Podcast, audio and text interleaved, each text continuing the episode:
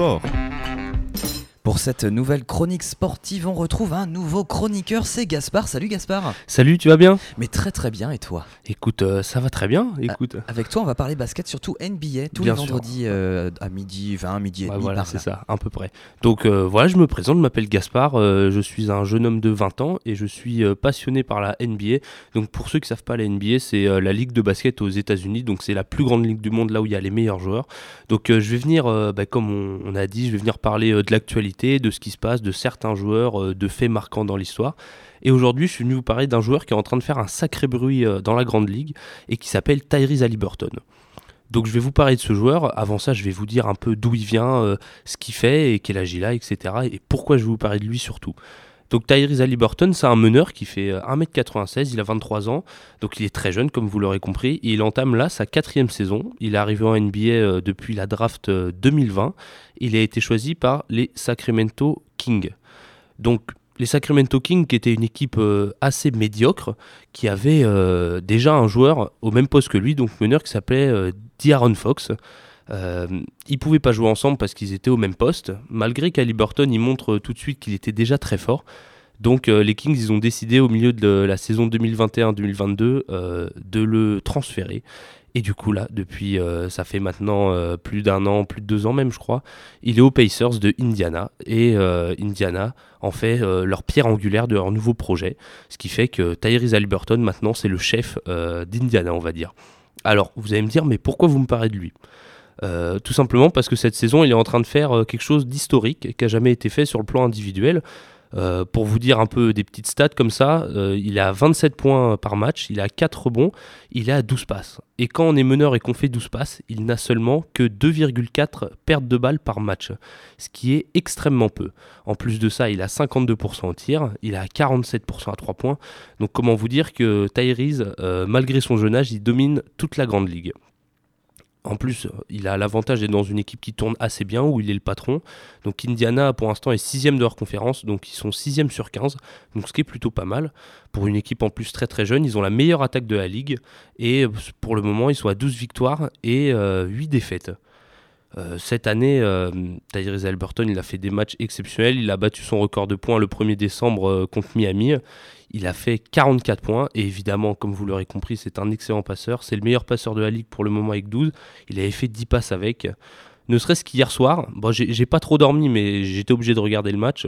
En demi-finale de- d'un petit tournoi que la NBA a organisé durant la saison régulière qui s'appelle le In-Season Tournament, il jouait contre euh, les Milwaukee Bucks et hier, il a tout simplement mis 27 points, 15 passes et 0 perte de balle avec un shoot pour éteindre Milwaukee euh, dans, la fin de match. Donc euh, il, est, sur les nuages à Liberton. Il avait fait exactement la même chose contre les Celtics en quart de finale.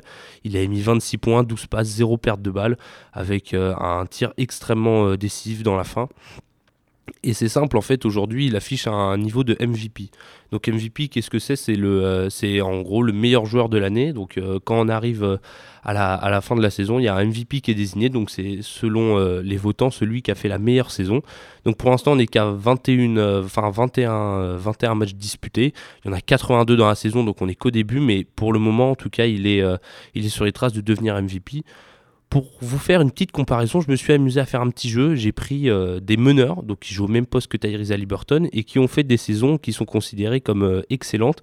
Et j'aimerais un peu euh, les comparer pour vous, prouver que quand même, il fait une sacrée saison, le bonhomme. Donc comme je vous ai dit, je vous remets ses stats, il a 27 points, euh, 12 passes, et il est à seulement 2,4 pertes de balles.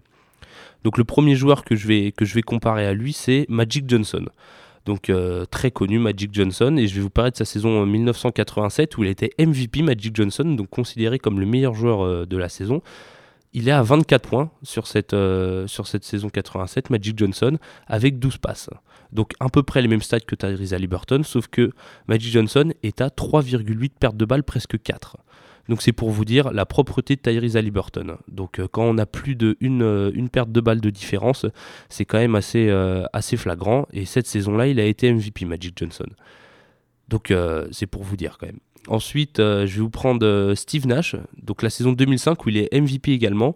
Donc Steve Nash sur cette saison, il tourne à 15 points et 11,5 passes avec 3,3 pertes de balles. Donc encore une fois, Tyrese Haliburton cette saison, il a plus de points, il a plus de passes et il a moins de pertes de balles. Et pourtant, Steve Nash a été MVP. Donc c'est pour vous dire encore une fois à quel point il marque la Grande Ligue. J'en ai, j'ai encore trois petits exemples pour vous montrer. On a Jason Kidd sur la saison 1999 qui est considéré comme un des meilleurs passeurs de tous les temps. Il était à 17 points et 11 passes décisives avec 3 pertes de balles. Donc encore des stats qui sont, euh, moins bonnes que celles d'Ali Burton cette saison. On a John Stockton sur la 1990 qui a 17 points et 14,5 passes, mais qui a tout de même 3 pertes de balles. Donc Tyrese Burton par rapport à tous ceux que je viens vous dire a moins de pertes de balles et à peu près le même nombre de passes.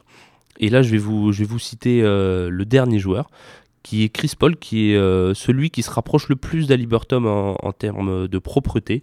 Chris Paul, sur la saison 2008, il est deuxième du classement MVP derrière euh, Kobe Bryant. Et euh, Chris Paul, il est à 21 points et 11,5 passes avec 2,5 pertes de balles. Donc c'est à peu près euh, ce qui se rapproche le plus de Tyrese Halliburton, qui je vous le rappelle est à 26, 26 points, 12 passes et, même pas 2,5 interceptions. Donc euh, donc c'est excellent. Je m'amusais à faire ce petit jeu pour euh, parce que même moi ça m'a fait rire de voir à quel point Tyrese Halliburton est propre. Donc voilà, ma chronique était dédiée à lui pour pour vous montrer que c'est un joueur, je pense, qui va exploser dans le futur, qui a des chances de devenir MVP, de devenir une superstar. Et en tout cas, je l'espère parce que moi, c'est un joueur depuis que je suis que, j'aime énormément. Donc euh, voilà, j'ai fini ma petite chronique sur Tyrese Halliburton. J'espère que ça vous aura plu. Et puis euh, la prochaine fois, je reviens avec un nouveau sujet tout frais. Voilà, merci à vous.